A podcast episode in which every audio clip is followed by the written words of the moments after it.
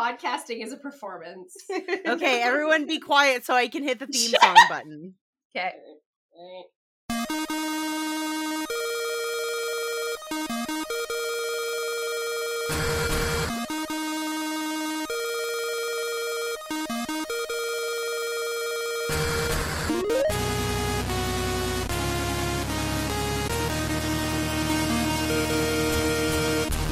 Hello, we are Sex Pop Bomb. We're here to make you think about death and feel sad and stuff. I'm Panda. I'm your host, and I'm here with my host Alice. How you doing, Alice? I was already doing well, but now I'm doing even better. And we're also here with Cass. Hi, Cass. Hello.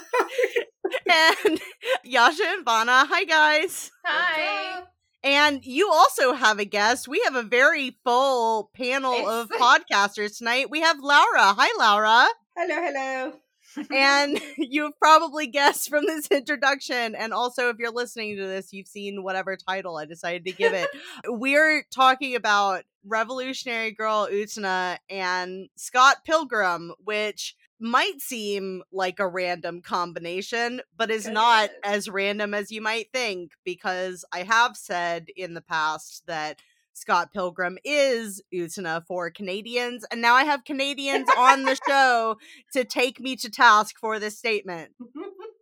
Oh, we're not going to take you to task. We are going to confirm it. It's true. Absolutely confirming it. Akio is a powerful American from New York. Yes. I am vindicated in this moment. That is the Akio of Canada. So, hi everyone. How are we today? Traumatized. Yeah, I second that. Well, that's for reasons unrelated to podcasting. Yasha said a horrible thing before we got started, and no one is going to repeat it. So I guess you thank you. Listeners, you get to wonder what could have possibly happened before I hit record, and you'll never know. But yes, we're here to talk about Scott Pilgrim, but we are also here to talk about Revolutionary Girl Utena, and because we have a new guest on tonight, Laura, what is your history with Revolutionary Girl Utena as a series? I'm sorry to put you on the spot. How did you get into Utena? I mean, we made her watch it. So. Yeah, pretty much. Okay, well, have you guys been friends for a long time? Like, what's like 16 years. Wow. Okay. Yeah. I mean, I knew you guys were friends, but I just don't know much of the background details. Laura and I worked together at Dell. Mm-hmm. We met on the day that Michael Dell came to visit, and it was a literal Kool-Aid fest with like chanting his name and singing songs about him and stuff. And okay. You guys should definitely watch Severance. That's neither here nor there, but yeah. No, it was. I didn't know you guys worked together. Yeah, we did. That's how we met. Laura was working in the Canadian division. I was working in the American division of troubleshooting, like hardware troubleshooting. Oh yeah. Okay. And I don't know. We just clicked. We did. It was a lot of fun. We hung out. We were chemically stimulated together. There was a whole group of us that has kind of paired away over time to just be Laura and me left from the original Del group. Oh yeah. Now. That's how it goes. And I think you're the only person I know and see regularly that I did not meet because of Butina. That is indirectly still because of Butina. Mm-hmm. But even half of our friends in Edmonton found us on the site. So. Yeah, no, I got introduced later on and they made me watch it, and I'm the oblivious person doing all this guessing while there's spoilers hanging on the wall. Yes. And I never clued into this fact. Oh, that's delightful, actually. Yeah, she walked by that Akio and Utena poster so many times. Oh, man. Without going, wait a minute. I am both clueless and really good at guessing. Yes, because you also nailed, like, pretty much the entire plot well ahead of things. Not only of Utena, but Madoka as well. Yes. That's true. Oh, yeah. Listeners of Madoka MagicCast will probably recognize mentions of Laura from when Yasha figured out stuff about Monica and shared that Laura had correctly predicted pretty much all of it. Pretty much all of the entire plot. I used to like reading a lot of TV tropes and reading just in general. So it's one of those, I'm able to see the patterns before it happens. Yeah. She's also a Sailor Moon fan. That it's like, yeah. Oh, yes. She's also a Sailor Moon fan. Oh, heck yeah. Huge Sailor Moon fan. Like when I was much younger. Laura's temperament is like the bridge between like yours and ours as far as like what media we want to consume. Like I'm like, aw, Penny Dreadful is a sweet and romantic comedy. And Laura's like, though. I wouldn't go that far, but I will enjoy that television show, but now I want you to watch Our Flag Means Death. Yes. So. And you have. Yes, I made them watch it. Okay. So lots of media exposure, and I feel like Scott Pilgrim is that works well for that. Yeah. I did read the comic. Like yes, just now. We will get into everyone's various familiarities with Scott Pilgrim for sure. I would like to know before we transition into another topic, Laura, who's your favorite Utena character? Oh my gosh, I blanked out and don't remember any of the names. I will help you. No, it's a correct answer for everyone. Can you give us a hair color? I'll pull up a picture for her. I'm assuming the girls could probably guess. Actually, I'm not sure. I think you said that Utena. Let me get a picture with all of these goofy bitches on it. Pink-haired main character. Well, no, I like her. Here's a bunch of assholes. She's not there. Oh yeah, she is. She's right there. Oh, you like Nanami? Nanami, thank you. Yeah. There we go. It's my girl. We did it, Pans. You got another one. I sure did, buddy. I mean, out of everything, like, I keep switching, but Nanami is one of the ones that I keep going back to. Yeah, I love of my life, my shining star. Yeah. There's the chaos energy that I think you two need. Yep. Yeah. That's the most wholesome like in this group, actually. I feel like before we get into Scott Pilgrim, I feel like statistically, most people probably know what Scott Pilgrim is, but just in case, I don't want to risk someone going into this because like the heyday of Scott Pilgrim has sort of passed. And I know we have listeners who are younger than us by quite a degree. And so Scott Pilgrim was a comic and that it was made into a movie. It's about a guy and he like starts seeing this girl and she has a bunch of ex-partners, mostly ex-boyfriends, but ex-partners in her past, and they have all banded together and he has to fight them in order to I don't know. You know, the logic of Scott Pilgrim, like the logic is not the point. It's a shonen inspired comic and it's just the plot structure is just Utena. Like yeah, it really I feel like is. There's a hero's journey process that is very similar in that these two partners will meet early in the story and then have to sort through all of this other person's just awful trauma to get to the end.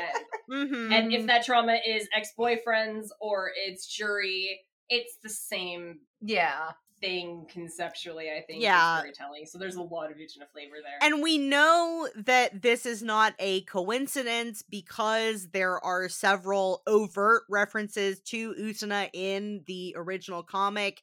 Even most specifically, there is a singular scene in which a character has an Utena poster on her wall in her college dorm. So, like, there's no question, like, the shoujo and shonen influence is, like, the anime influence is written all over this comic. That's the way I hear I imagine Undertale does. Mm-hmm. That's not a bad comparison. I would definitely say that as like far... It follows a game logic and kind of revels in it. As far as sort of, like, wearing its genre influences on its sleeve, like, it and Undertale definitely would have that very in common. So. Nothing, including Homestuck, has ever been more Homestuck than Undertale. He wishes that he had made something as Homestuck as Undertale. And that's not like that, and I mean that in a derogatory sense.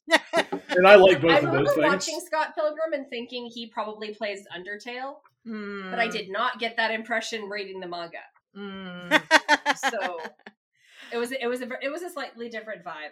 Yeah, absolutely. Wall-to-wall references. The reason that we are talking about this is not just because, like, there are these obvious influences. This came about because I received a Discord message from, I believe it was Vana, it could have been either of you, saying that Scott Pilgrim is basically Utena, which of course is a thing that I've been saying for years. And I had to read Scott Pilgrim for something else, and I was like, you know what? Fuck it, let's do a 2-in-1 and we'll talk about Scott Pilgrim on here as well, because I like Scott Pilgrim a lot, both movie and comic, but also I am extremely interested in hearing y'all's perspective on it as Canadians and Utena and fans. Especially Laura, as she grew up in that milieu. Yes. We love a segue. The whole Ontario house party scene. Mm-hmm. Okay. I said a lot of things last time we talked, and then I tried Googling them to make sure that I had the right information, and then I found out that I may have been doing a lot more illegal things than I realized. Oh, no. Don't worry. For legal purposes, anything said in this podcast is for entertainment purposes only. That's right. So yeah. No worries that this is going to be subpoenaed in like some court case. That would require cops to like listen to my podcast, which I don't think they will. On one hand, I really want more OPSEC in my life, and on the other hand, like, really, this is what you're... Okay, well, we just decided to take two pieces of media that are almost entirely unrelated and compare them just for navel-gazing purposes. And that's fine, here and you can listen to that, CIA. Welcome. Yeah.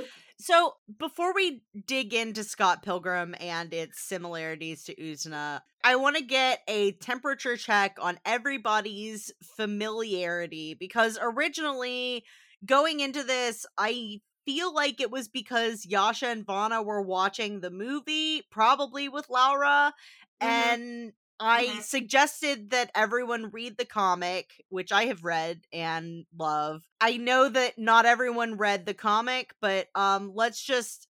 Alice, you have read comic and seen movie? Yes. Okay, Cass, you have read comic and seen movie? Vana, you have read comic and seen movie? Yep. Yasha and Laura, I assume, have both just seen the movie. Did either of you read any of the comic? I read the comic years ago, but I have not read it recently, so that's can't. Fine. That's fine. Half. Yeah, I just am curious about everyone's familiarity. Yasha, you did not read the comic. I did not read the comic. I spent the time cooking. Actually, 2 solid days of cooking, because one of my cousins was coming over and I hadn't seen him in like 8 years. Well, you are a fantastic cook, so I guarantee that was a better use of your time, no matter what. It was not, however, a better use. Yes, my cooking is better than my comprehension. I love this comic, but like making delicious food a net better than whatever bullshit we have going on tonight. So one of the major things about Scott Pilgrim is that it is set in Toronto, correct? It is set in Toronto. You guys are not in Toronto, but you are familiar with other places in Canada. It's all the same. Well, I mean, Laura did grow up around that scene. Yeah, like, I going to Toronto. Yeah, that was my clumsy. Like that was my clumsy segue into Laura. Why don't you tell us a little bit about like growing up in this music scene with as little or as much detail as you are comfortable with? Yeah, like what did you live that made Scott Pilgrim so easy to make? Oh, I remember you pointing out a bunch of things in the movie where they were working on location, and there were places that you had been. Yeah, and it's like, I've been to that Pizza, I've been to that store, I've been to this play area, and it's so much fun watching it and seeing the places that I also went to. And it's just the places that you did your little shimmy in to get the free pizza. I remember that story. Yes. Also, it's really funny to me because it's not something I notice so much now, but now that we're discussing Toronto, it's really jarring to hear Toronto, and I'm just like, I grew up with Toronto, like yeah. That's yeah. You grew up in that area. Even though it's not a word I say often out loud, so like that's just sort of how it comes out. No, that's completely fair because that's how a lot of people in Ontario will recognize if you're from the Greater Toronto area, right? Yeah. Depending on how you say Toronto or Toronto or even Toronto, like it's all dependent. And then people will be like, "Oh yeah, you're from this area of the Greater Toronto area," and because I didn't grow up like in actual Toronto. I grew up a few hours, or if you're in the middle of the night, 20 minutes. I'm trying to remember the manga. I remember the movie, but in the manga, a lot of the scenes take place in transit from one place to the other. Yeah. And a lot of focus is put upon that because it's fucking winter a lot of the time, or it's not winter and you get to celebrate that it's not winter. So, and I think that part of like the Canadiana is where it's really drawing from a lot, and then having all those locations. So you get this impression that all they kind of do is just walk the fuck around and be unsuccessful. Yeah, no, like Ontario, Southern Ontario has a great transit system, like better now than it did 20 years ago, because like you have the subway in Toronto, you have the streetcars, you have the buses and everything. And like, yeah, there's a lot of public transit use in this comic. Yeah. And that's why there's no park. Oh my God. Why? Okay, I just put something together. So one of the comments I made was one of the things that I had never experienced until I got up here is in Scott Pilgrim a lot. And it's that whole thing where you just kind of get together and sit at one shitty restaurant, doing nothing, picking your nose, and you do this basically Drinking coffee. And that's basically what you do all day. There is nothing like that in South Florida, but there's parking lots. Mm-hmm. I'm used to them all hanging out in parking lots. And now I'm putting together, like, of course nobody hangs out in the fucking parking lot in Toronto. Everyone is in transit to anything that has temperature controls. Yes.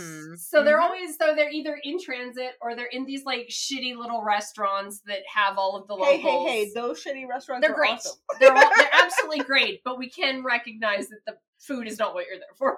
Laura, I have a question for you about Toronto. Mm-hmm.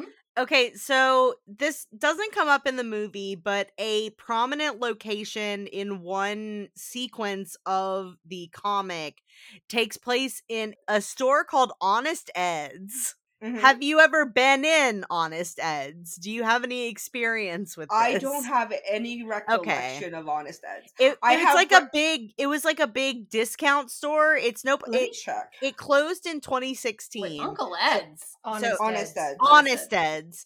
Okay, I'm just gonna Google it very quickly just in case, because it has its own Wikipedia page, so it'll be. Oh no! Yes, I did go. Yeah, there is a.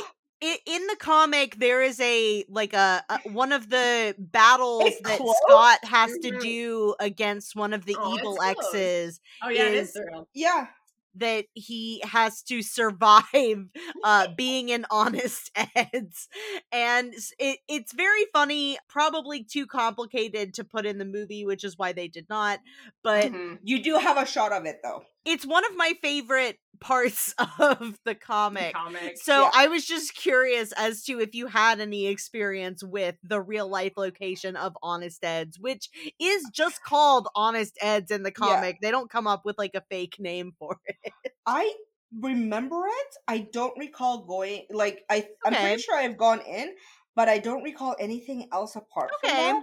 But it is one of those signs that, like I said, when I saw the movie, I saw the sign. I'm like, I know where that is.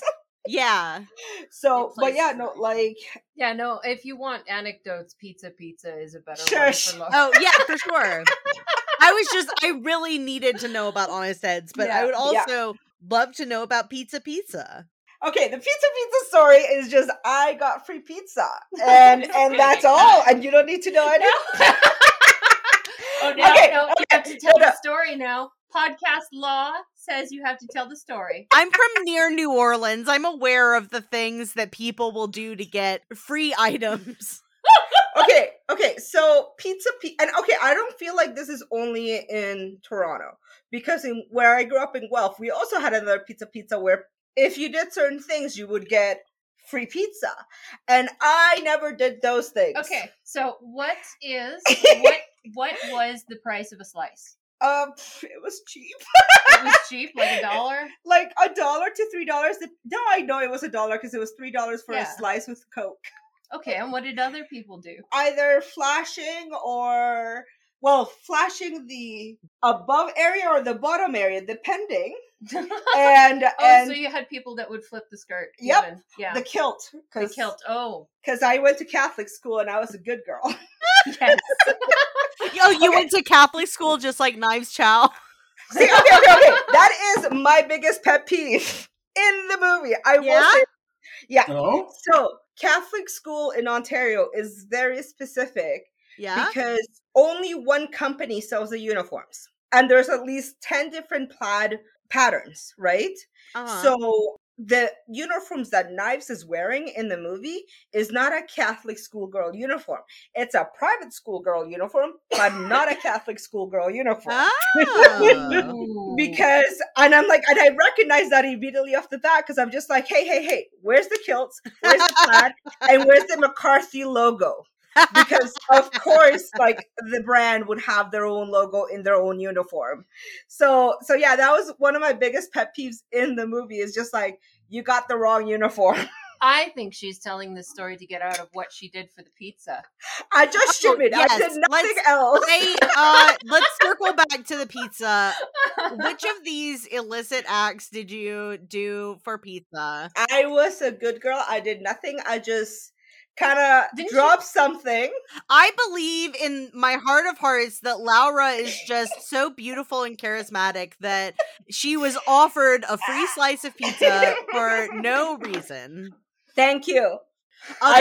This is why I no. Wasn't this where Legally Blonde came in with the bend and snap? Yes, the bend and snap. I was a good girl in my Catholic schoolgirl uniform. I only folded my kilt 3 times, not 4 or 5. Thank you. Oh my god. I also have a much larger ass than most other people's, but hey. So what I've learned from this is... What I learned in boarding school is... In Catholic school, it's deciding exactly how far do I want to... lean into preconceived stereotypes of what Catholic schoolgirls are like for free pizza. Free pizza is free pizza. That is the major conflict.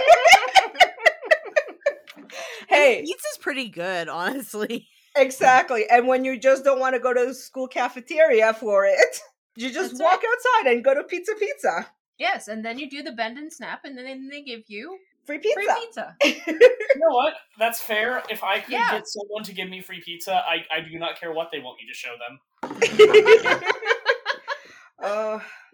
I like Pizza.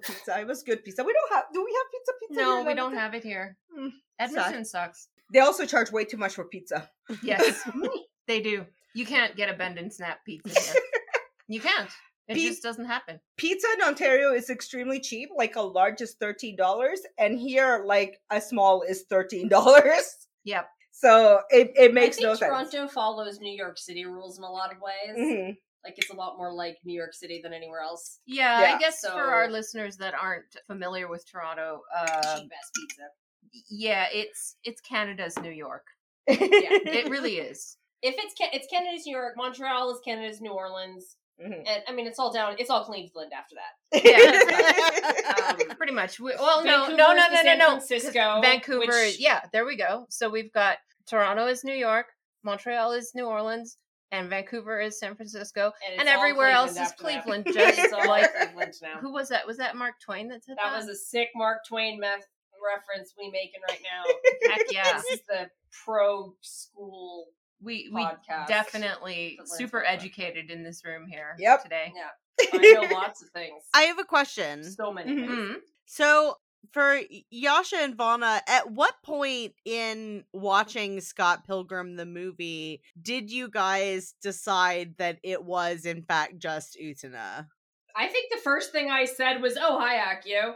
Yeah, like I wanna hear some of your some of the process of realizing that the similarities here. I'm trying to remember the first time Gideon is alluded to and why, because I pretty much immediately went, "Oh, so he's like the Akio of this situation." It also doesn't help that he is purple. I mean, yeah. For me, it was as soon as it was you have to battle her evil exes. Yeah, I was like, "Yep, that's Utena."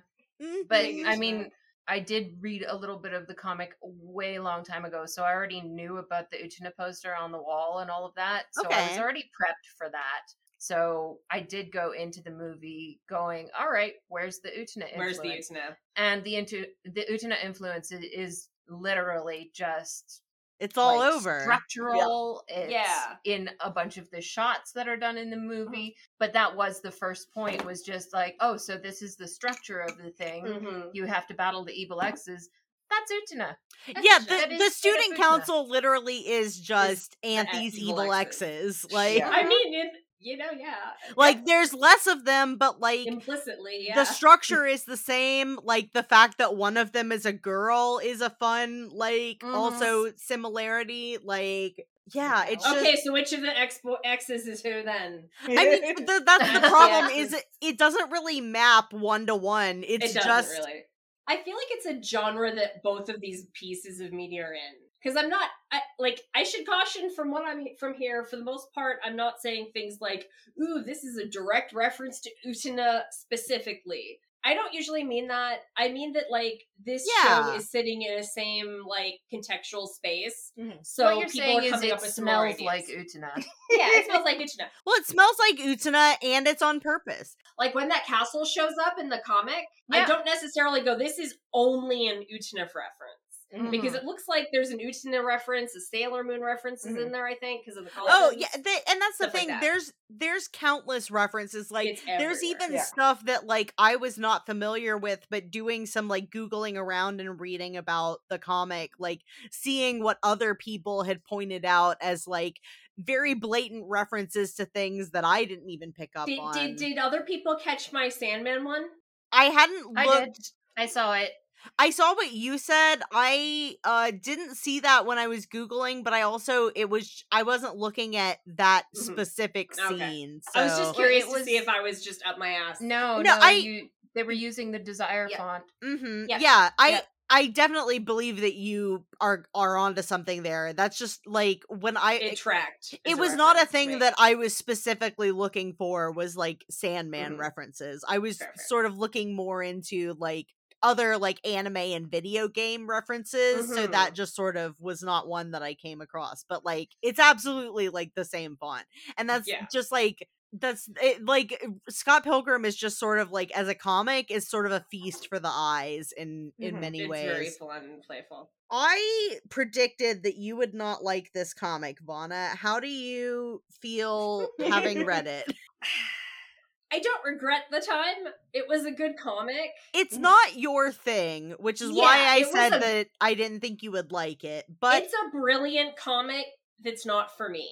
Because it is brilliant. There's some really amazing, just depictions of mental states and how it's how they map it. I love how it's played with, frames fading out and the page is starting to fall apart. I love all that kind of stuff.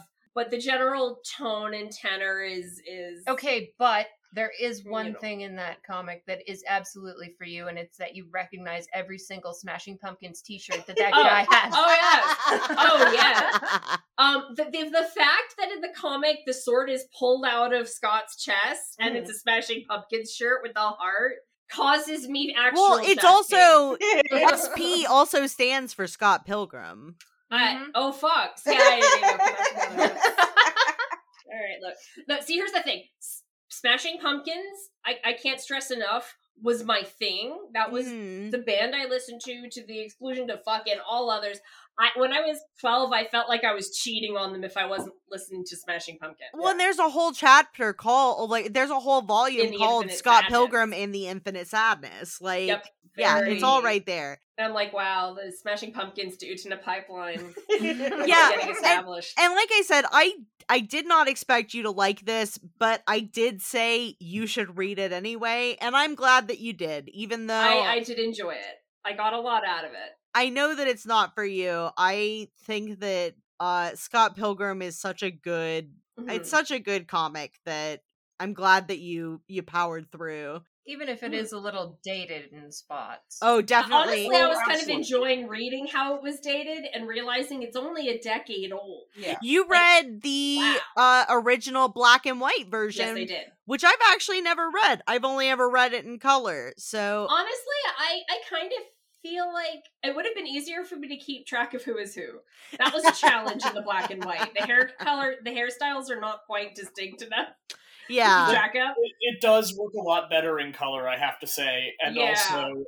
But you missed the best joke. It felt like I was in a shitty place in Toronto. No. I think I showed her that joke. She did show me the joke. The hair color joke is better in black and white. Yeah, because in black and white, you have the added absurdity of them saying, "You punch that."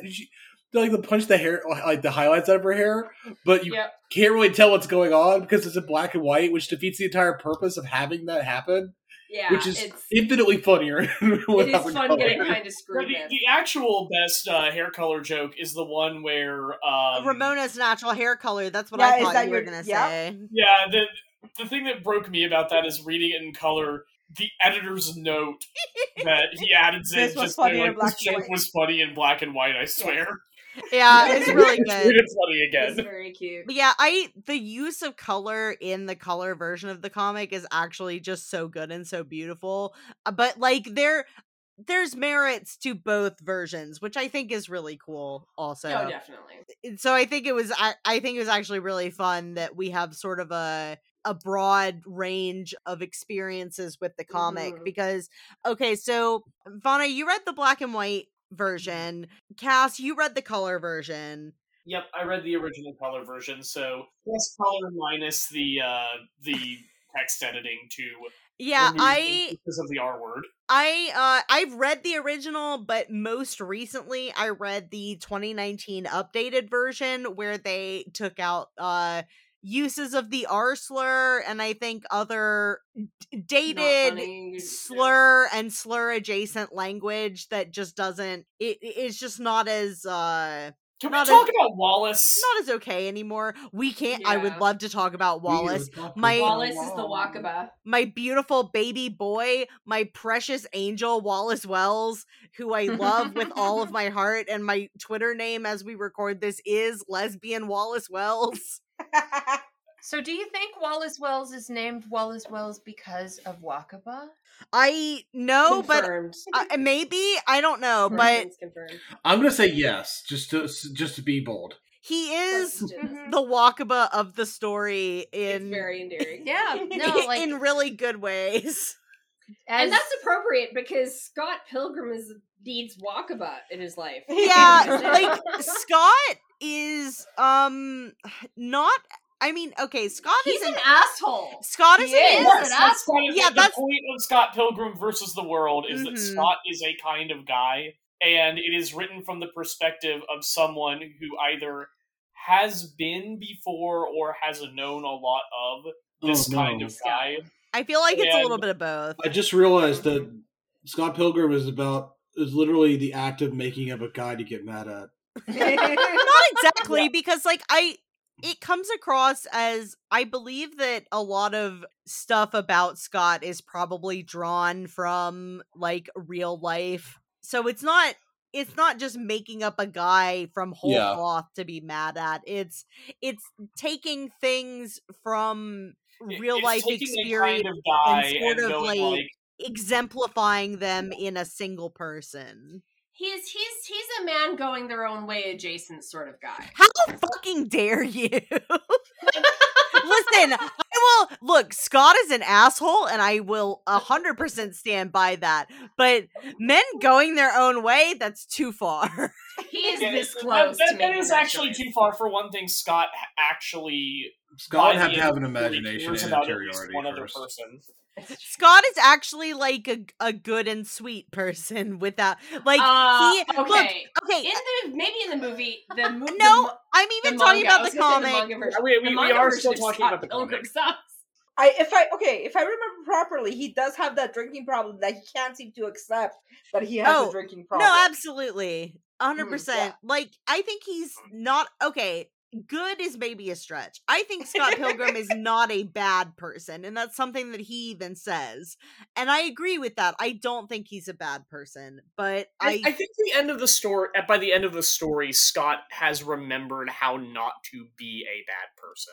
I think he is a bit of a stunted man-child in many ways, and I mean, it's early 2000s. Who wasn't stunted in the early 2000s? And that is a part of his character development, is kind of like realizing that he has been stunted and growing out of it, which, I mean, is also an arc that Utena goes through, realizing that like this idea of being a prince has sort of like stunted her and given her this idea of what she thinks life is supposed to be like, when that's not really how the real world works, and that's not how the world works for Scott either. Mm-hmm. It seems like they're like sharing the responsibility of learning how to get their own little weirdnesses to correspond to wanting to be around other people. Like, they both have these great foundations, but they don't necessarily fit in well elsewhere. Utena has a lot more like... I feel like Utena engenders a lot more goodwill towards the audience because, like, she is not as much of an asshole all of the time. Utena does not have to learn how to be a good person. Utena has to understand that she has been... Utena's story is fundamentally about understanding that the social myth that she buys into is one that is hostile to her, and she needs to get out. Scott's is about... you know, learning that the social myth that he has bought into is dumb and is keeping him from understanding how to be a good person, and he needs to get out. They are similar, but different enough. Scott Pilgrim might be more toga than Utena nuts. I mean, he absolutely is. Like, we joke about Scott and Utena lining up, but the real character he's probably the most like to me is actually, I'm going to get myself killed for doing this because I'm about to get roasted by four other people who've seen it. I have no idea what the hot takes I've got. Here we go. Scott Pilgrim is what if Akio was a fuckboy? Yeah, I was literally just sitting here like, Akio's growth on. That is where I'm going with this. I will not back down. Okay, y'all. Akio's point of view of what is happening to him. Oh. Yeah. I feel like that's very, charitable to Akio, but okay. I'm on board with it. It is extremely charitable to Akio, but like, if there was a character I was going to point to in Utena who has the most chance to have an analogous arc to Scott Pilgrim, because there's not really like a one-to-one in the Utena cast for him. No. It would be Akio, because... You know why? Because Akio is the pile of all the rest of the characters in Utena, so you're looking at two summaries. Mm-hmm. And saying that they kind of match, I think. Yeah, no, you're right about that. And like, and I agree. This is absolutely, because you know what? The thing about Scott Pilgrim and all of these X's and the manga, I'm going to keep saying that because it was in black and white in my head. Sure. I mean, it is deliberately like inspired by shonen manga. So, you know, it was released in volumes like a manga. So. Yep. But there's more similarity between him and the other group, and a lot more is said of how he's just going to be another one of them in the making. Mm-hmm. And they're all Akio.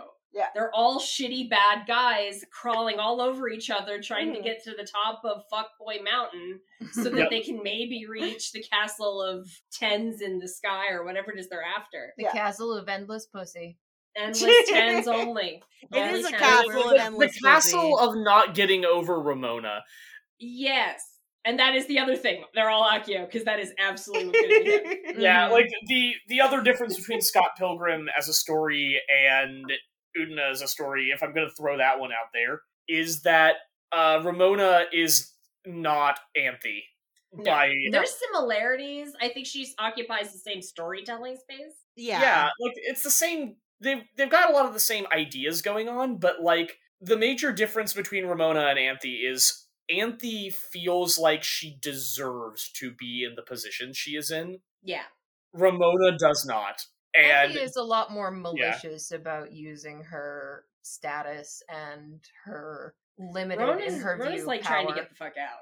Yeah, Ramona is trying to get out. Yeah, Ramona's response to anything, which she kind of like goes over herself at the end of the story, is like she would much rather just like when she knows something is about to change in a big way, she feels the need to kind of preempt it herself. Yeah. So she has control over her situation. She runs. Anthe's kind of original sin is sort of like fully ceding control in situations she shouldn't. Wait a minute. Of guilt. Well, that's also... She is Anthe. Because this is a post-series fic.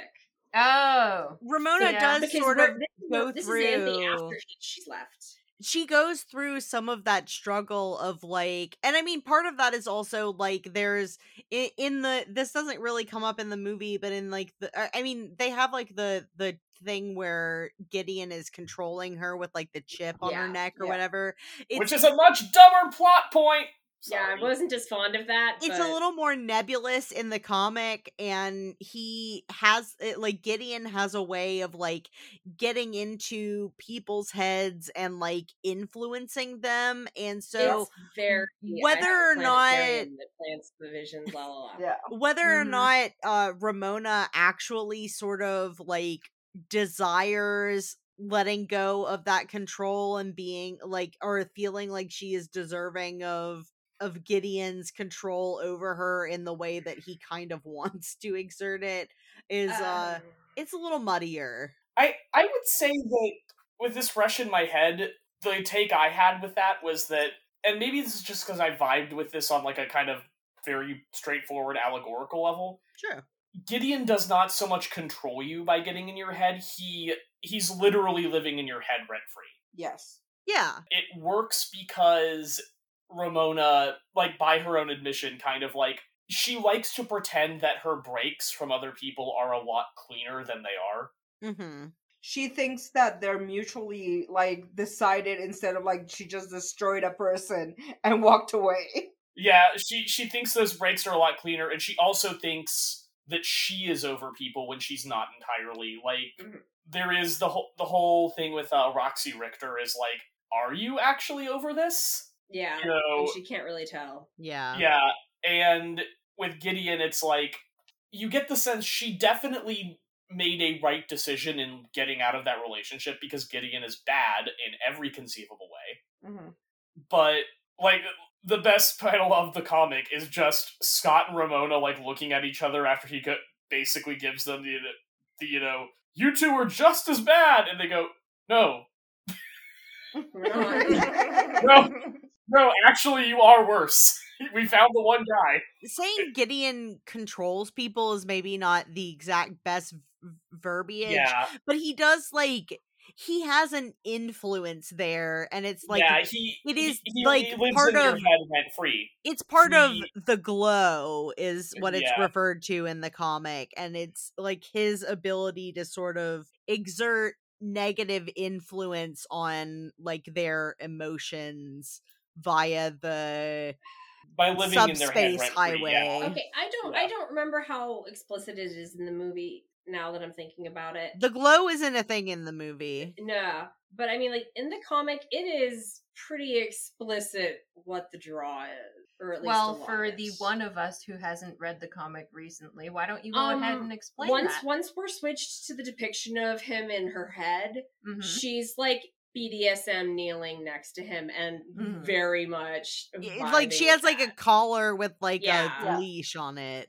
Okay. Yeah, and that's like how she likes to imagine the kind of outfit I immediately look at and go, one, this is probably way more expensive than anything in my closet. Probably. Two, damn it, I want it though. I know, right? Like, come on, that's kind of a look. But it's a look.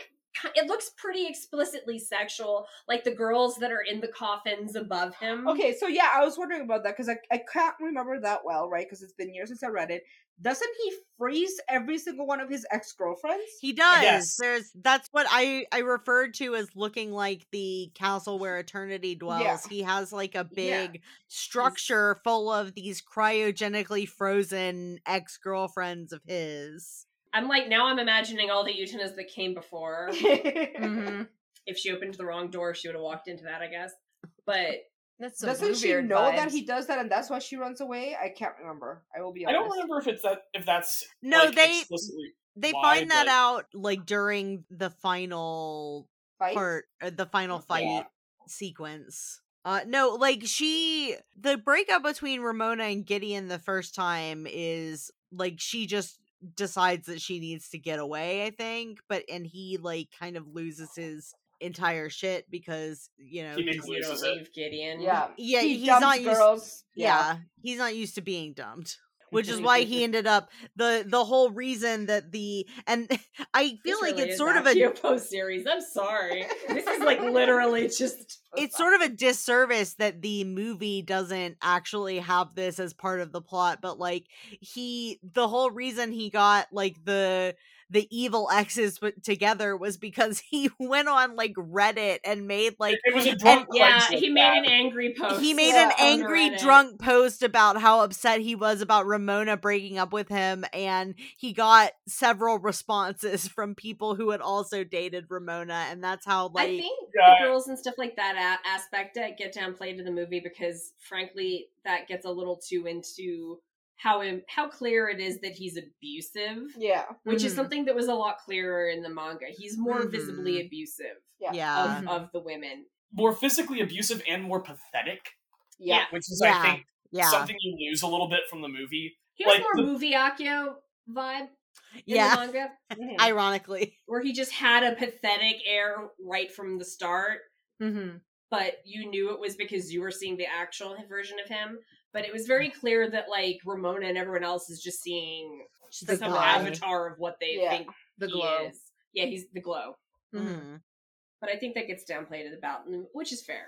Would have made it less fun. Yeah, I mean the problem with the Scott Pilgrim movie is that they made a movie instead of a series, which is going to be. I actually thought the movie was brilliant. No, look, I like the movie a lot, and I think it does a lot of things really well. I think that like it is sort of the best you could expect from a movie adaptation of 6 volumes of a comic, but I just don't like, I think that like pacing suffers when you try to condense 6 volumes down into 2 hours, which is I hope the sub characters were much more fleshed out. So many of the side characters have like actual character arcs in the comic versus the movie. You lose a lot of Scott's thing with Kim. You lose. Yeah, you lose a lot of Kim. You lose a lot of knives. You lose a ton of knives. You lose basically knives this whole arc. Actually, you lose some of young Neil. Like you lose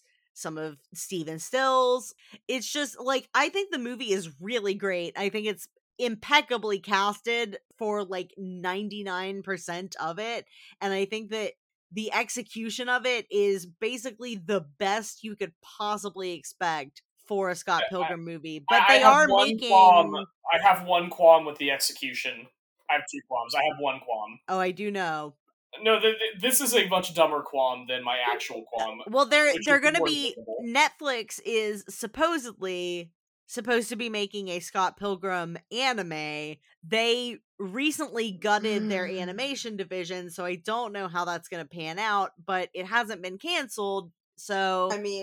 As far as we know, this is a project that is supposed to be happening, but... I'm so glad Utena is just an isolated random little thing nobody cares about. I'm just interested in I think that like there's plenty of opportunity and room for like a fleshed out series Scott Pilgrim adaptation, and I can only imagine Utena references would increase dramatically if you gave it to a television animation studio. Theoretically, I hope it will be good. Yeah. You know, there's literally no telling because it got announced in January, and then like the announcements of cuts to the animation division were in April. So, yeah.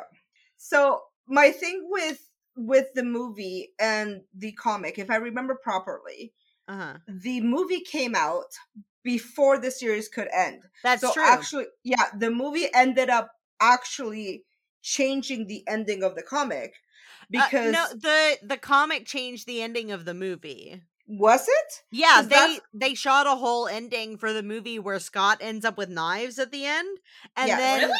Yeah. And then the ending of the comic came out, and they did reshoots for the end of the movie. I heard differently.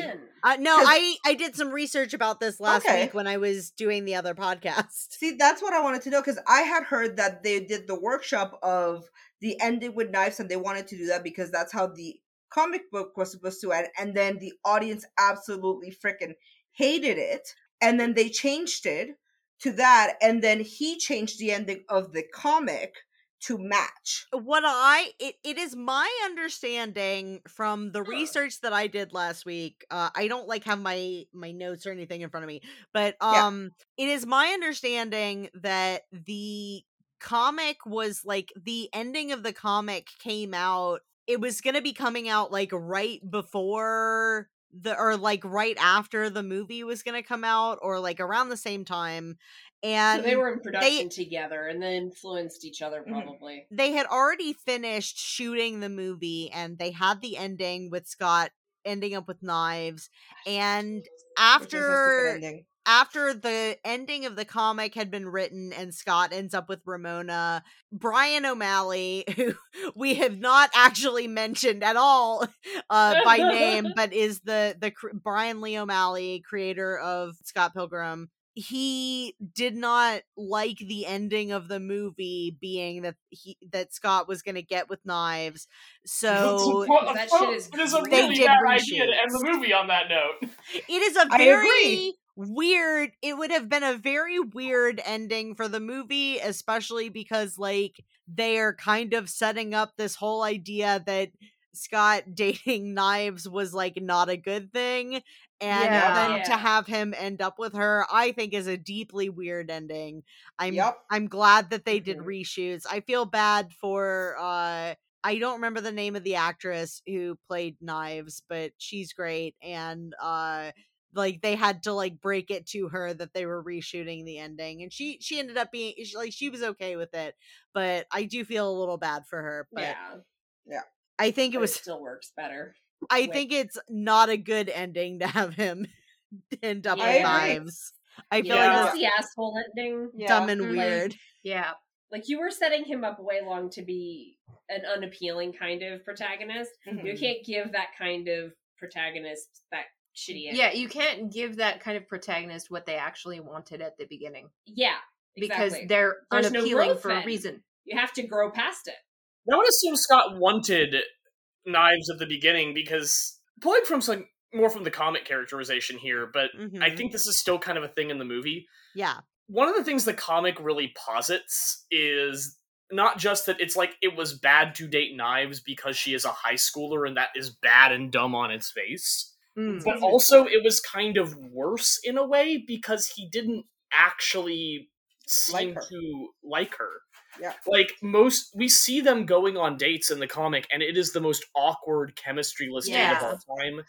They have much more chemistry in the movie. What I mean, though, is basically if you have Scott ending up with Knives, you're just putting him back in the same situation he was in the beginning of the movie. Oh, yeah, you're just putting him back at square one. Yeah, I guess I object to the wording of, this is a thing he wants, because part of the reason Scott is a bad person at the beginning is this is not what he wants. Yeah. And he is too pathetic a human being to kind of actually understand. Yeah. There must have been some impetus for him to date Knives in the first place. That's all I meant by wanted. Oh, sure. Yeah. I think it was just he Scott is desperate for other people to like him, and Knives gave him easy validation. Yeah. Okay, I think it's worth, because you did want to kind of like make room for people who aren't super familiar with Scott Pilgrim, especially like younger people. This is like late 2000s era. Oh yeah. Also, technically, I didn't introduce the dating high schooler part of the plot when I mentioned the plot summary. That's not what I'm getting at. But that's the thing too. That is something. Yeah. An important facet of the book is that in the very beginning, Scott Pilgrim, who is, I believe, 23, because he turns 24 at the. Yeah. He is 23 years old, and at the very beginning of the book, he is dating a 17-year-old high school student. And you may not believe me when I say this, not in a creepy way. Like, there are definitely creepier ways that you could be going about it. Scott mostly seems like kind of a dumbass as opposed to like a weird pervert. So I'm not gonna say that it's not that it. I'm not gonna excuse like any of the actions. He's it's just so hapless that it seems like he might have gotten into this relationship forgetting to check her age. Yeah, and then like 3 dates in, found out she was 17 and is now having to like. What were you gonna say, Laura? So the one thing that for me hits, because Ontario, and again, I tried to look this up and I couldn't find it out afterwards. But yeah, like I grew up in Ontario. One of the things that because I was in high school from 2000 to 2004 in Ontario. And one of the things that always got drilled into our brains, and I, again, could not find it now, is the wonderful age of consent laws at that point in Ontario, which is wonderful of the age of consent was 14 years old plus 5. Yeah. So I've heard similar stuff like that. Yeah. So Knives at 17 dating a 23-year-old was completely legal at that point. So I'm going to play the Accio card and be like, it doesn't matter whether it was legal. Oh, no. It doesn't matter, but it's one of those things that... Yeah, it's like the asterisk. Because it was legal, that's a plot point too, because late in the book, Scott actually has this moment of realizing, oh, that was illegal, wasn't it? Yeah, he has a moment of realization that was probably not a good idea. See, and y'all are talking about this that angle, and I'm sitting here like, oh no, that's not even a decade thing, that's been normal for a very long time. The thing that I was getting at, where it's relevant to like that time period, is I feel like the tropes of Scott as being like the financial deadbeat that just borrows your credit cards, is totally just crashing on everybody's couch, eats your chips, is basically just listless and a waste.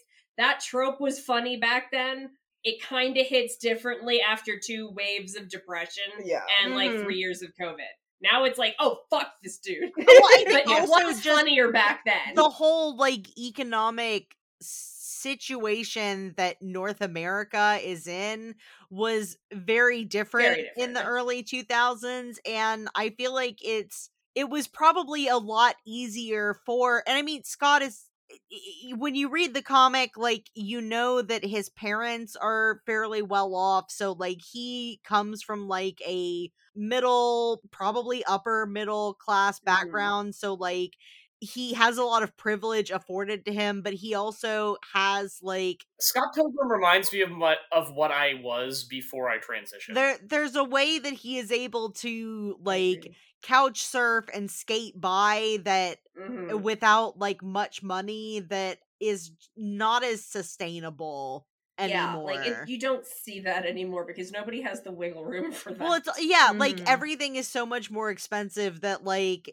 you can't as easily just be picking up the tab for your deadbeat friend every time that you go out to eat or whatever. But it's back in the day, that would have been a normal thing, right? Yeah. Oh, absolutely. Even like, when I was up here visiting, that was normal. Like, it was like whoever picks up the coffee that day, that kind of thing. Yeah, and that I remember still happens, but it's just like within the past 5 years, the price of everything has gone up, and people's wages are not. So, I would even say in the last decade, it's been like a huge shift. Yeah. So a lot of the tropes that Scott Pilgrim like embodies don't track, they look bad. They look bad on top of all of the bad jokes. It's just it's not as relatable as it could have been. Yeah, but that's my point. He looks worse now than I think he was supposed to look then. I think he was supposed to be kind of more of a. He does seem a little more of a deadbeat. Yeah, yeah. I was gonna throw one out there. Well, two out there. One, the most obvious thing to say about Scott Pilgrim is spot the 2008 housing crisis. Yeah, yeah. Like the exact point where. It just became impossible. I mean, but how did that affect Canada? Because Scott Pilgrim is set in Canada, so what was it that 2008 did to us? You were not enough into it. I was not enough into it. I'm pretty actually did that? Because that does change things. Well, no, we didn't feel it as harshly up here. I don't think. No, Toronto felt it. Toronto felt it. Toronto felt it, and it kind of dipped, and then. Recorrected itself hugely. Like it was according to Google, sales of existing homes fell from 40% from their peak in 2008, and the national resale price for houses dropped by almost 10%. Yeah, that's still nowhere near what happened in the States. Yeah. No, for sure, but it's still it still affected it. Yeah. But yeah, the correction afterwards the housing bubble is what I think did a big damage. Like right now, Toronto housing prices is just through the roof. Oh yeah, I sold the garage for $3 million. Just like it's less than I expected. I was hoping, for 3.5, but I had to sell the garage, and it's just like. Screw you. A shack sold 2 months ago. like a tiny shack for $1.8 million or something. It's kind of hard to reconcile that with reading the comic and watching the movie and seeing all these deadbeats that just go to second cup for what seems like a part-time job and are therefore able to pay rent, which is but you know what that is? I actually had this thought. Well, they are also everyone that you see is living with roommates. Like nobody's living on their own. No. Exactly. Like living in that environment, it was one of those things. Like, oh yeah, it's a room for one. We have three people here. Like, no doubt about it. Yeah. Kim has two roommates that she absolutely hates, but. Until at least halfway through the story she has to live with because of the housing situation. You can't afford otherwise. I mean, Scott literally sleeps in a bed with his roommate because that's the only bed they have in their literal one bedroom apartment. Yep. And that to me was very regular because me and my friends, even though later on, we all had our own rooms, but at the beginning, it was pretty much three of us on a bed at times. And that started when I was in dorm, to be honest. But that's how we knew we could get along as roommates was because we could all sleep in the same bed in dorm and not have a problem. So when I watch Scott Pilgrim, that's why I feel like it's a very Ontario Canadian film. It just stinks of Canadiana. Yeah, it does. Canadians from their end of thing complain a lot about how they don't have a sense of Canadian culture. Like, wow, we don't have a sense of Canadian culture. All it is a moose and a Mountie. That's because they haven't seen Scott Pilgrim. As a bisexual on this front, I go both ways.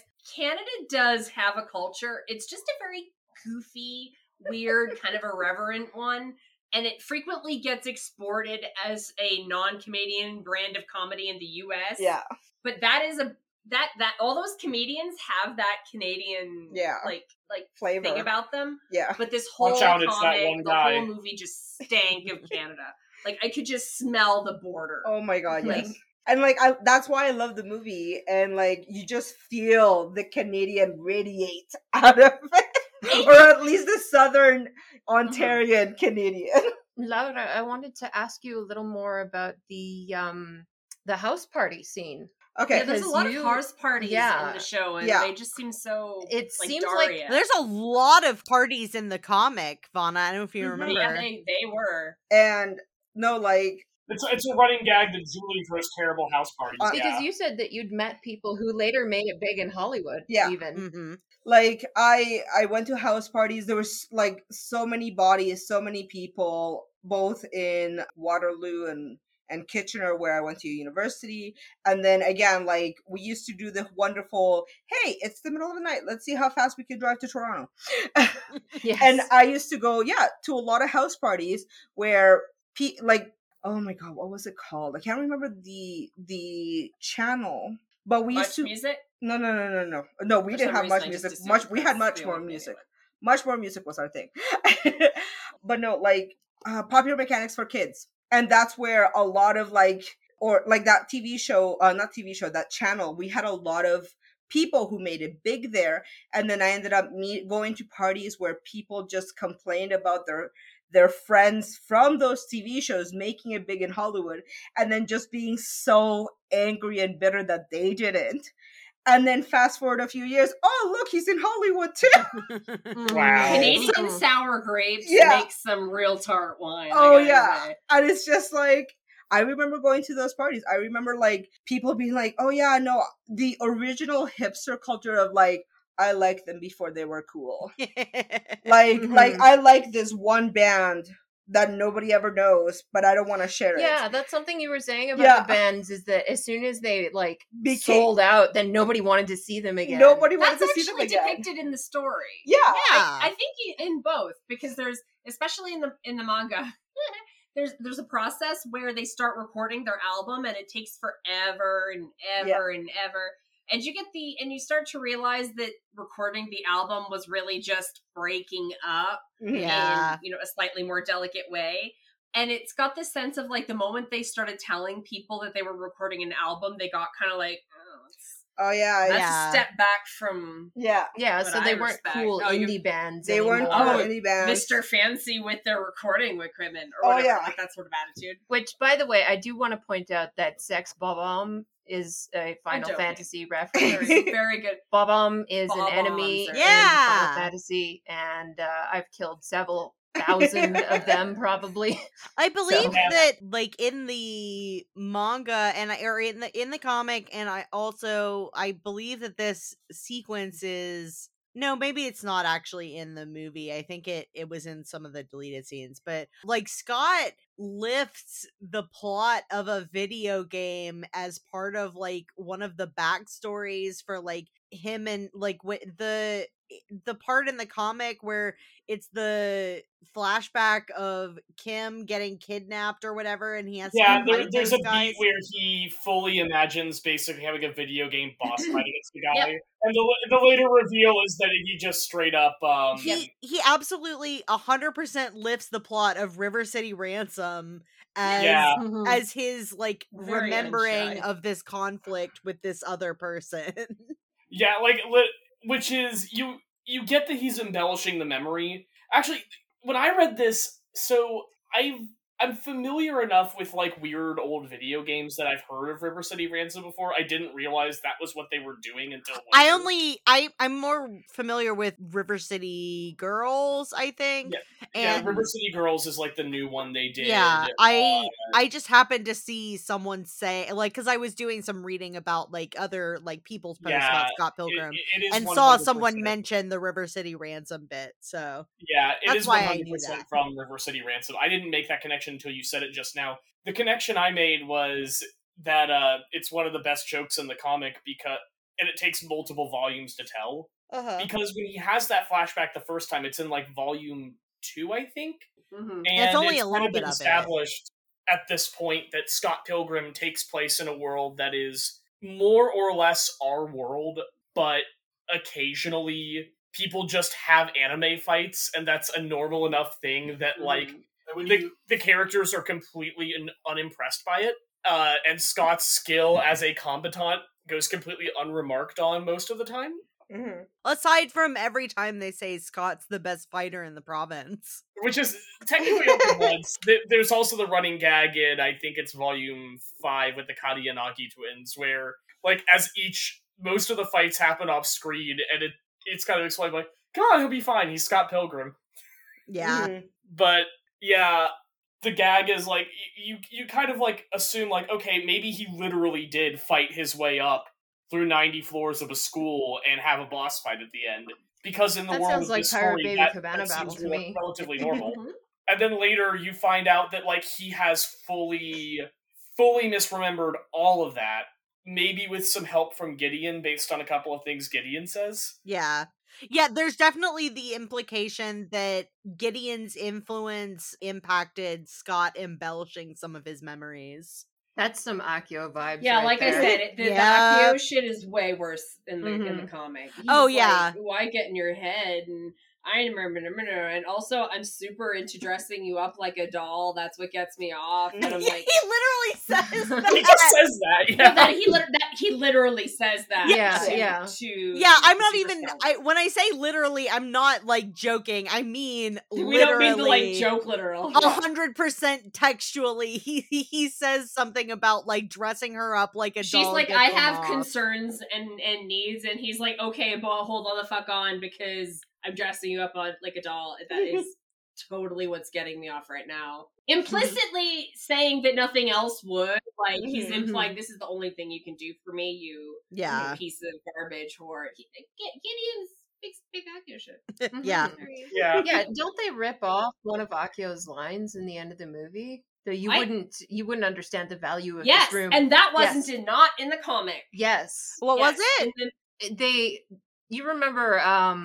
at the end of Utena, when Akio is like, a child wouldn't the value of this room. Yeah. Yeah. Gideon rips that off in the end of Scott Pilgrim, where he's like, you wouldn't understand the value of this place. Or something like that. About the club that he's building. I didn't pick up on that. It's the kind of thing where on its own I wouldn't have said, oh, this is a person that's watched Utena.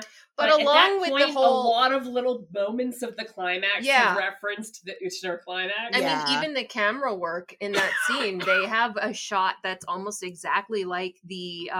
when he's you know how they have the... Well, no, not just that, but when they have the people collapsed on the floor and they have the camera spin down on them, like in the Black Rose art. Yep. Yeah.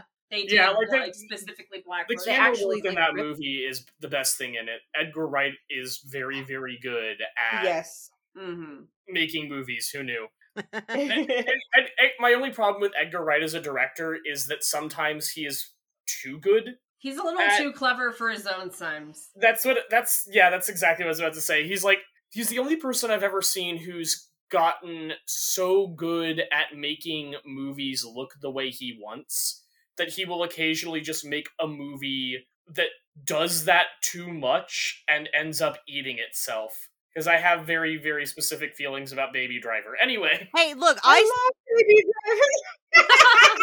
I saw Nightmare Alley. Guillermo del Toro can do that too. There is a degree to which every director inevitably will crawl up their own ass. And, we have to live with that. I'm waiting for Igahara's movie. Are you implying that he has not already crawled up his own ass? He's recursively up his ass. Yeah, I'm guessing this is Ikuhara just crawls up, grabs his Shirikodama and pulls it out, and then that's the show. The spiral staircase is actually him going into his ass over and over and over. Call me when Ikuhara is not up his own ass. That's when I'll start paying attention. Exactly. It's why we love him. But it is less flattering in directors who do not have that vibe at the outset. I don't know. I'm just imagining the 1984 quote adapted for this. You know, imagine Ikuhara's head going up into his own ass forever. Speaking of Ikuhara, Alice, I'm going to steal the quote because she can't stop me now. But I'm going to steal a quote from her earlier, which was... we were talking in the car on our way back here, actually, to record the podcast about... what we felt about, Utena versus Scott Pilgrim, and Alice made the joke, the difference in, stylistic influence between them is that Brian O'Malley is a weeb, and Ikuhara is a weeb, spelled O-U-I-B. Yep, it's true. Yeah. That tracks. True. That is, both of them are basically... Ikuhara. They are they're both deeply influential works, or deeply referential works. Yeah, influential too, but referentials were the word I was looking for. It's just that Scott Pilgrim's referential stuff is in addition to Revolutionary Girl Utena itself, it's mostly nerdy teenage boy chic. Scott references the X-Men multiple times. It's kind of a motif to show how stunted he is. X-Men. Yeah. The fight scene with Knives and Ramona is like, I swear to God, there are multiple points in that. How appropriate you fight like a cow is literally a Monkey Island reference. That was the high point probably of the comic for me. I was like, ooh, I get that reference. Yes, I get that reference. Because oh my God, they're coming out with another Monkey Island. Another one for that reference. So we're timely. But with the same guy. You can cut this out, Panda. But they are coming out with another Monkey Island. It is going to pick up from the end of Monkey Island 2, not the end of the Telltale series, and Ron Gilbert is back. Like, he's actually working on it. Let's go! Yeah, it's supposed to come out this year. I feel like Monkey Island is right where it needs to be in this time. Like, this is what people need. Mm-hmm. Like, it hasn't really had its, like, it's fashionable, like, retro resurgence. Like, a lot of other things. That's because Monkey Island is a classic. The classics are always Monkey Island. But it's got that randomness and irreverence that I think younger generation likes a lot more than our, like, kind of irony. I mean, insult sword fighting is just, it's brilliant. But it's so brilliant. It's beautiful and it's goofy. Yep. Anyway, we do need more of that. Anyway, back to Scott Pilgrim. Yeah, I was actually disappointed that wasn't a whole thing in Scott Pilgrim. Yeah, the insult sword fighting thing. It was kind of interesting because... Yeah, I feel like the joke doesn't work if they stretch it out, though, because it's such a... Especially if you do not know Monkey Island, it is such a non sequitur when it happens that it works on its own as a joke.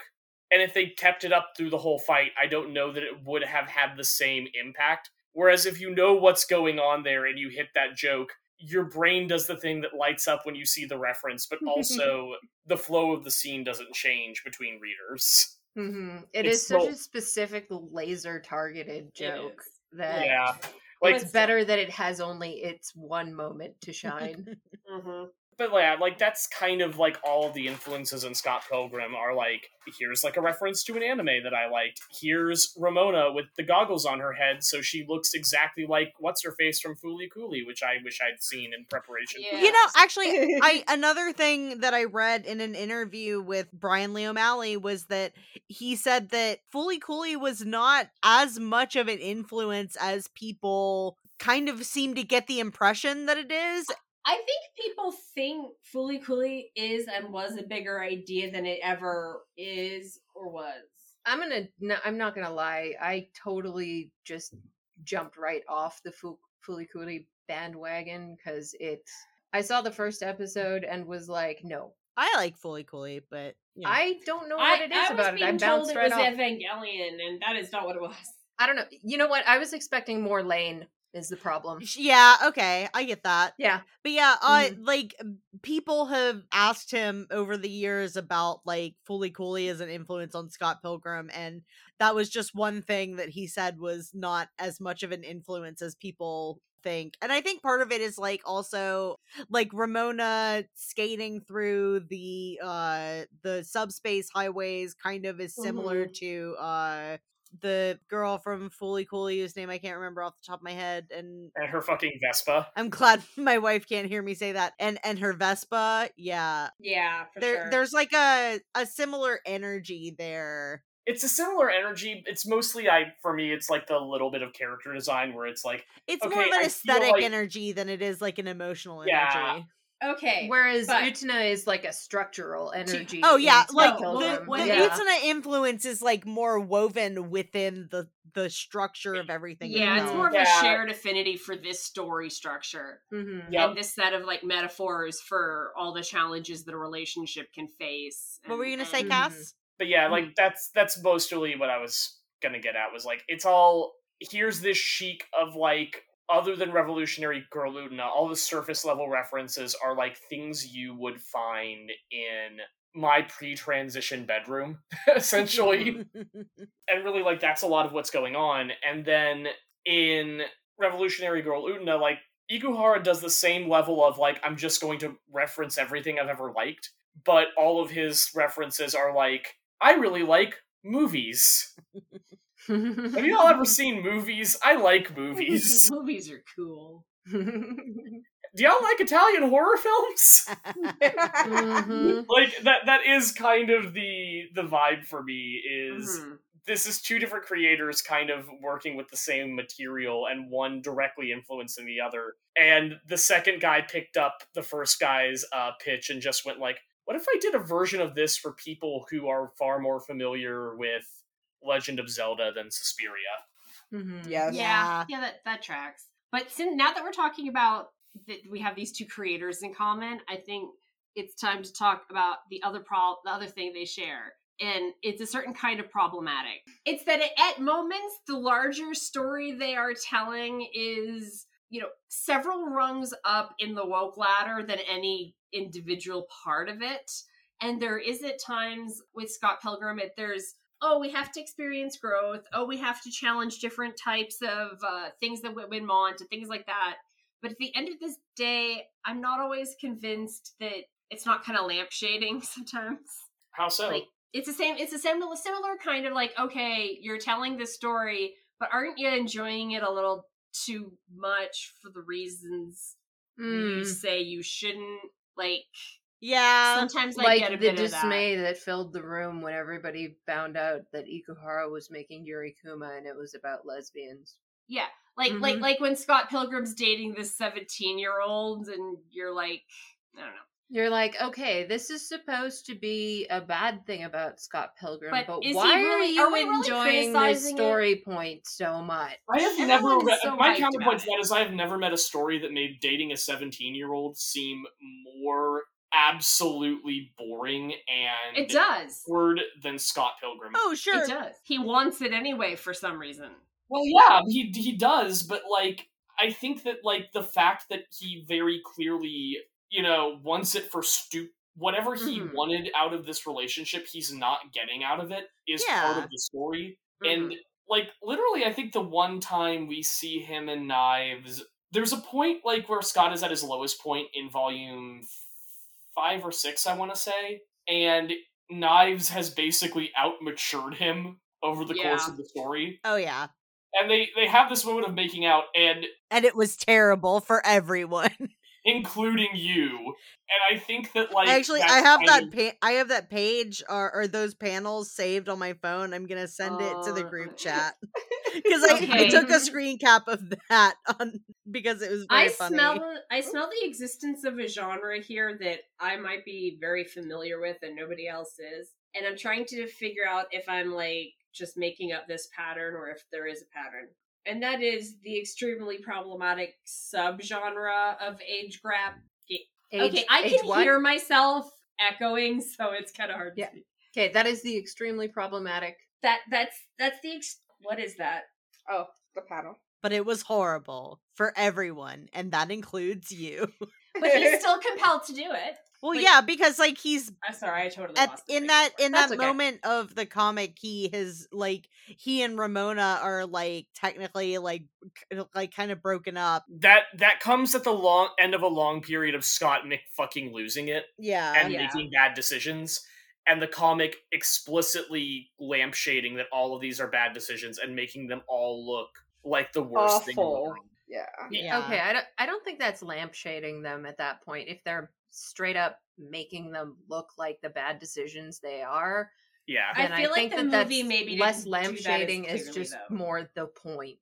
Yeah. Actually, in the comic, now that I'm thinking of it, it had more of an air of like disappointment with that it wasn't better.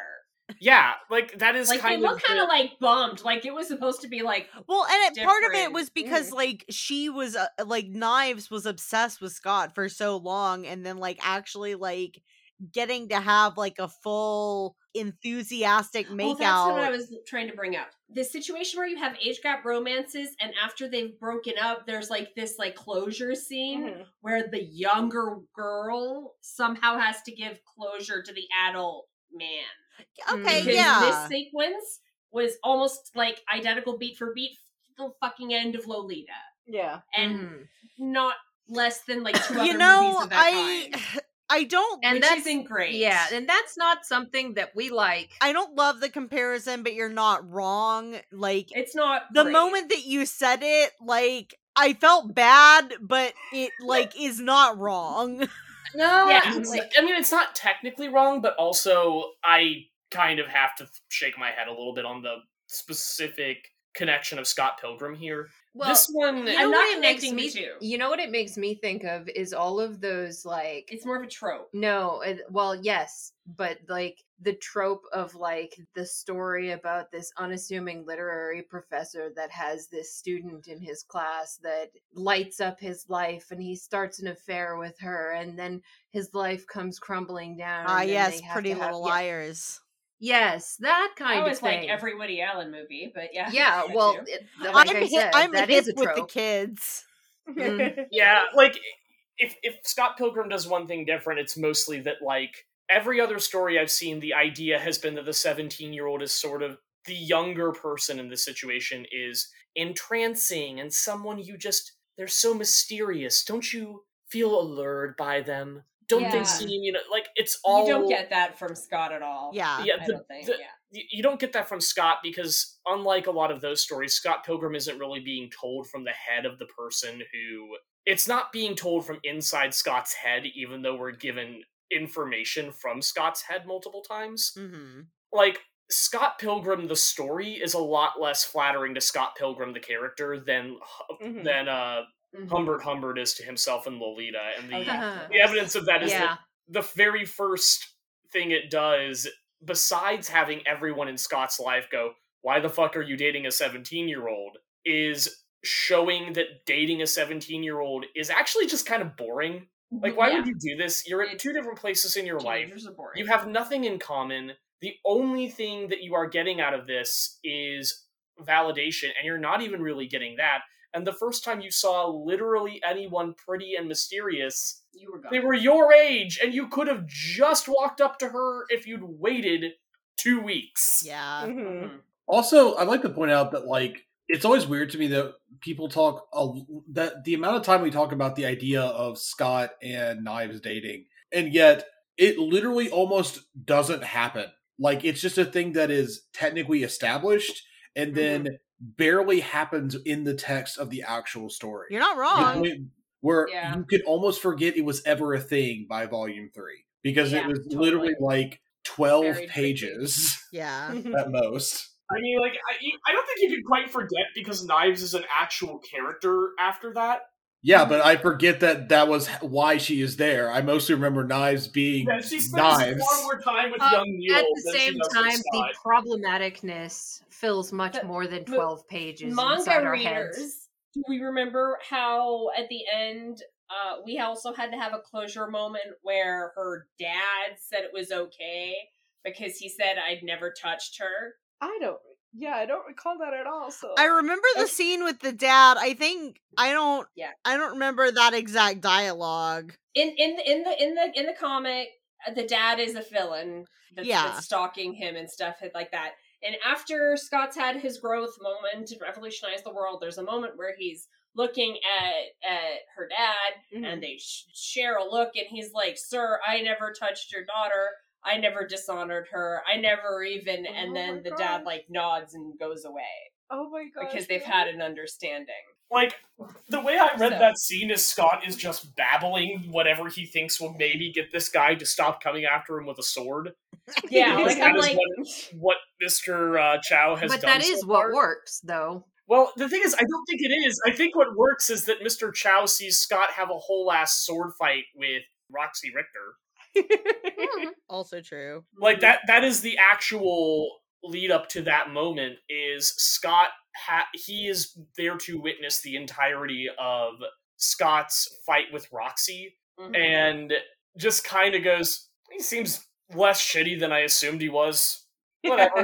I think it's worth getting also to, I don't remember how the movie ends this as clearly, but in the manga explicitly at the end, there's a moment where Ramona is depicted as, like, fractioned into all the different haircuts and stuff she's had, and her moment of, like, getting over Gideon is like, yeah, one of my parts will always be here, but the rest of us does not care anymore, and we can move on. And, like, that, I feel like that had a very strong Utena kind of energy to it as well. Yeah, like, I don't know. At that point, it was a big Anthe moment. Yeah. Mm-hmm. No, and that was not in the movie, but I feel like that was more explicitly Utena flavored in the manga or in the comic. On the other hand, there's a lot of Butina references in the movie that aren't in the into the comic that I recall. Which ones would you think were only in the movie? Because I can think of any. I feel like the movie did much more directly referencing the last two episodes, like the battle. Okay. In the Revolution duel at its climax, it got very like shot use a lot. The picture cinematic of reference, not. Yeah. Yeah. Yeah. There's the one even, like that the start of the music is like at the same beat. The one that they could not have done is that Black Rose shot with the person crumpled up on the floor and the camera spinning down. There's no way you could do that in a comic.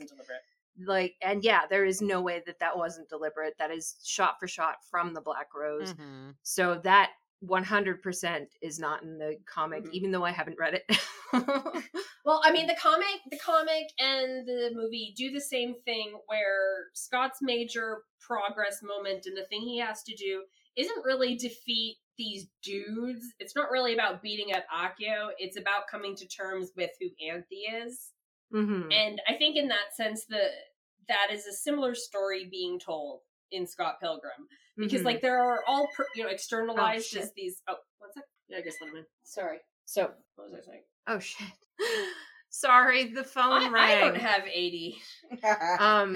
Okay. Something externalized. Something. Yeah, it's all of these characters are the traumas and the problems and the things that you have to learn about the other person.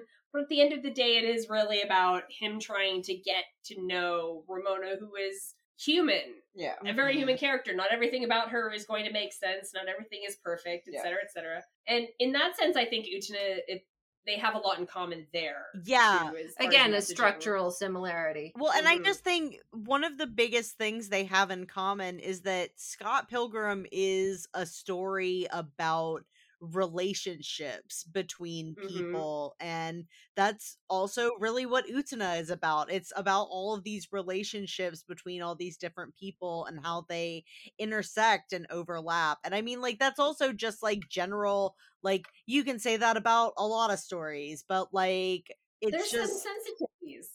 Like, there's one thing that they share that I found, like, never mind. You lost it? I lost it. Oh, okay. Rip. I don't remember whether it was the movie or the series. It doesn't matter. But anyway. At any rate, the structural similarities are very evident once you start to kind of like peek into what makes these characters go. So are we really just sort of obliviating about the next step in the hero's journey? Like, can we just rewrite the Joseph Campbell books now, but for us and gay people? I mean, because I feel like these pieces of media are very... Go right ahead. Yeah. You want to start that? I don't want to start that. That sounds like a lot of work. But at the same time... But that is kind of what this is. I keep wanting to say this is like... It feels like it's a similarity that I want to assign to as being like the queer hero's journey. Yeah. Except that Scott Pilgrim is not... No, Scott Pilgrim is it's very funny because, like, even though there's a lot of queerness within Scott Pilgrim, but it's a very heterosexual story. And yet, maybe there's more in common with the Hets than we thought. Sounds fake. Just don't say that. Just don't say that. Sounds fake. Me like extending an olive branch right into a wood chipper. Okay. Yeah. Damn, I tried. A picture of Scott Pilgrim could transitioning have saved her. I mean... Look, I'm not saying that I kind of like Scott Pilgrim as a character entirely because, you know, I say that Scott reminds me of pre-transition me, and that's not really true the more I think about it, because Scott has something that I never did, which is a desire to go out. Not spend so much time at, like, other people's houses, and I spent most of my burnout years in my bedroom, living with my parents. Scott doesn't have a computer or a cell phone, so... Yeah, the depictions of the technology, I think, definitely had... It severely limits his, like, what can he do if he just stays home? Like, nothing. I mean, you know, I will counter that, which is, he could have done what I did, and simply found himself a bad old laptop running Windows 95... and get on instant message. Oh, honey, you know that's way too smart of an idea for Scott. Yeah, this is a very dumb. Yeah, lazy. I was a very dumb child, but I was smart enough to have stolen one of my dad's very old decommissioned work laptops. His lack of drive is honestly like almost its own thing. Yeah. Like, in the story. But yeah, I do kind of get reminded of like what it is like to feel that sort of very specific. Yeah. There's a point in my life that I have reached that I should be moving forward from, because the social script of like how life is supposed to go is you graduate high school and you go to college and you do your college years and you get your first big job and then you go upward from there. Mm-hmm. Yeah, it captures that, I don't know, kind of vibe. Yeah, that kind of like, oh, I don't know where I am and I don't know what to do and my future's kind of in front of me, but it's gonna start going away real soon. Mm-hmm. Yeah. I appreciate that they're very messy. Like, their goals are messy, their skills are messy. Mm-hmm. Like with Scott and Ramona, they can be a total, especially like the comic does this as well. There are times when he's literally fighting battles for her with other people and blood and risks and shit. Meanwhile, his relationship with her is absolutely just falling through the floor, mm-hmm. a hot mess. And I kind of liked how they depict that you can both be, you know, doing something well and having it be a train wreck over here. It's not just a single linear track of proper actions that creates a relationship. Yeah. You can have strong points and you can have weak points, which is why Gideon will always exist in her head, is because he had one unfortunate strong point and that was it. I liked that that's depicted as something you just have to navigate. Yeah. You're going to have to get over it with another person. Yeah.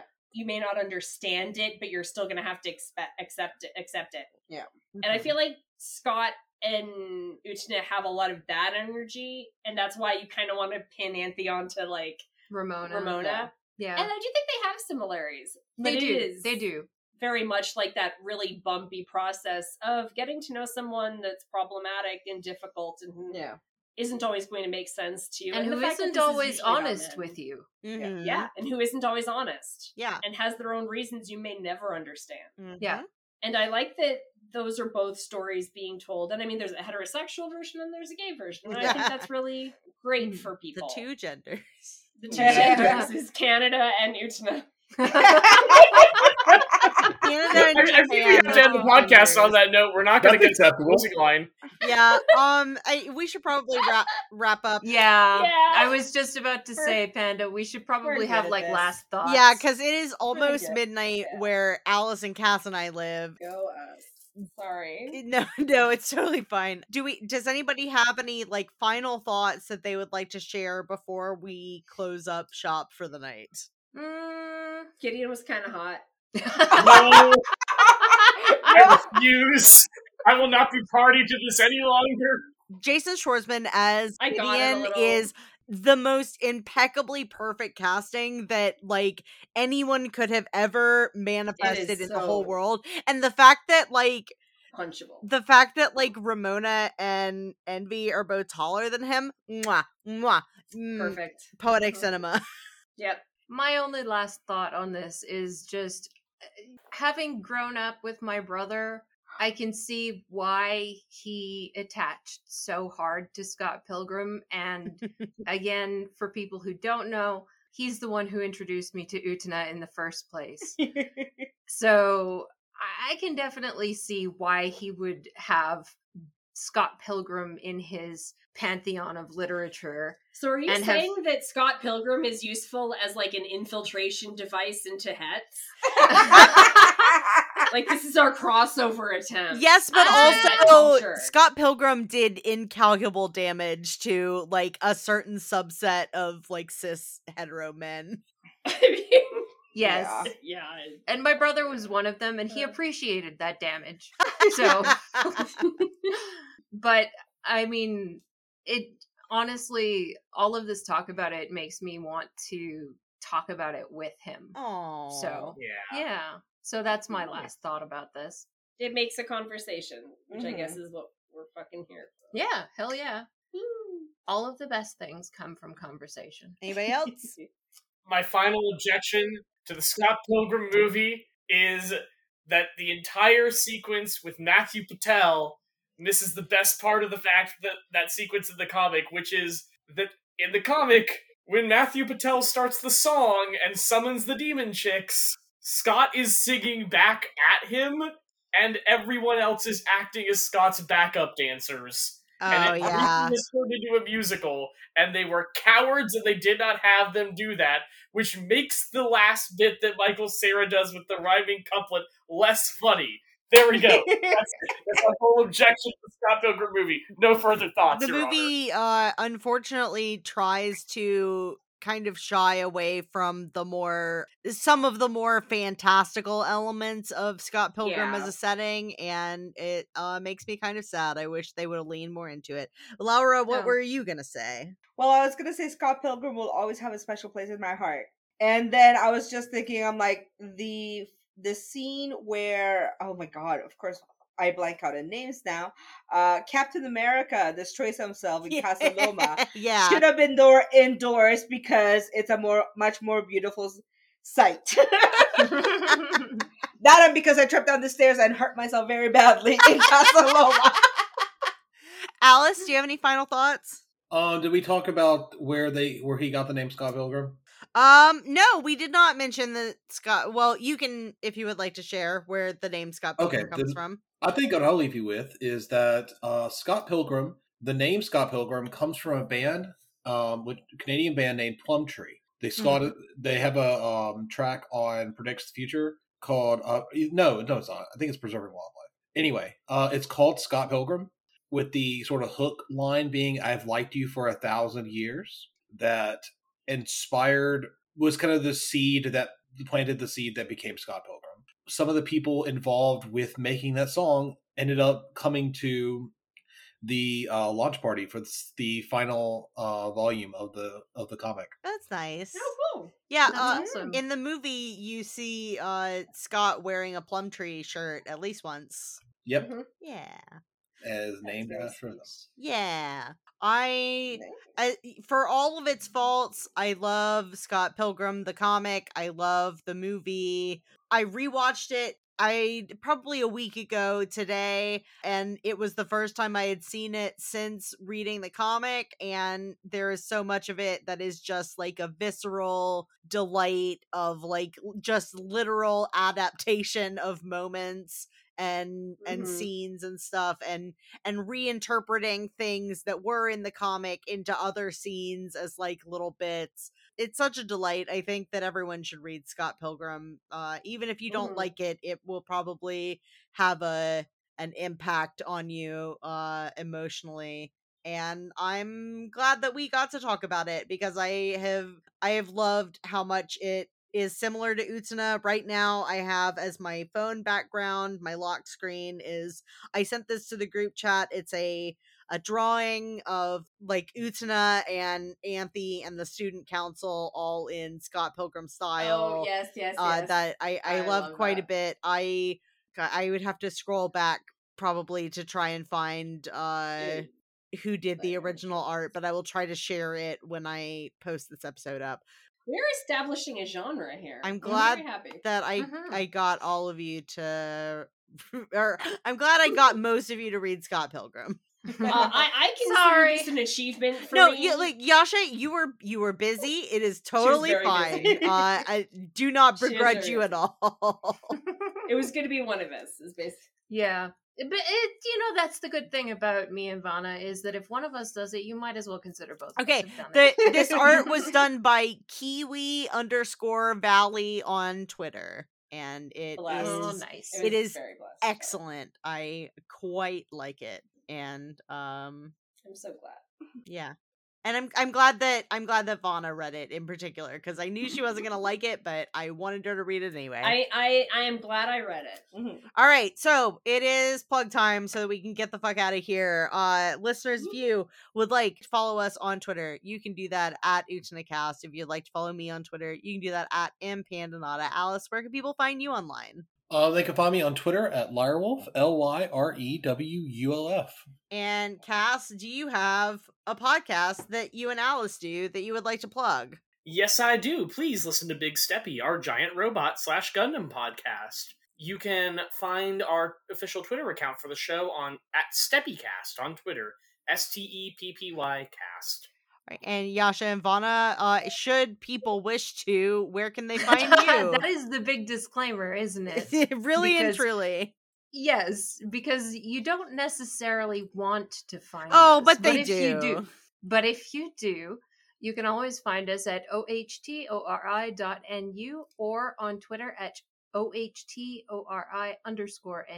Oh, by the way, you can also now find us at emptymovement.com. Wow. Yes, actually, we have merch even now. Progress, wow. Yes, shop.emptymovement.com. Actually, recently, during the 25th anniversary of Utena, when we were running a bunch of streams, a bunch of other people were teaming up with subreddits of other weeb, kinds. Yeah. To get Choo Choo into the Our Place subreddit and Vana made a t-shirt about it. And there's a commemorative t-shirt there. Yeah. Yeah, and it looks great. It's really good. It's very goofy. Now, Laura, is there anything you want to promote? I don't know if you have any sort of... She's just going to be like, Our Flag Means Death. Yes, watch Our Flag. We do Our Flag Means Death, damn you. I want my second season, damn you. See, I was right. Yep. Apart from that, please don't find me. I need Taika in a beard again and in leather, because I'm sorry, but he's my leather daddy. They're all Izzy. Anyway. All right. Well, I didn't prepare a sign off because I threw together getting us a new theme song to do a bit, like basically right before I sent you guys the link for this. So I guess just revolutionize the world, everybody. Woo!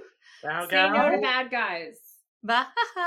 Bye. Bye. That's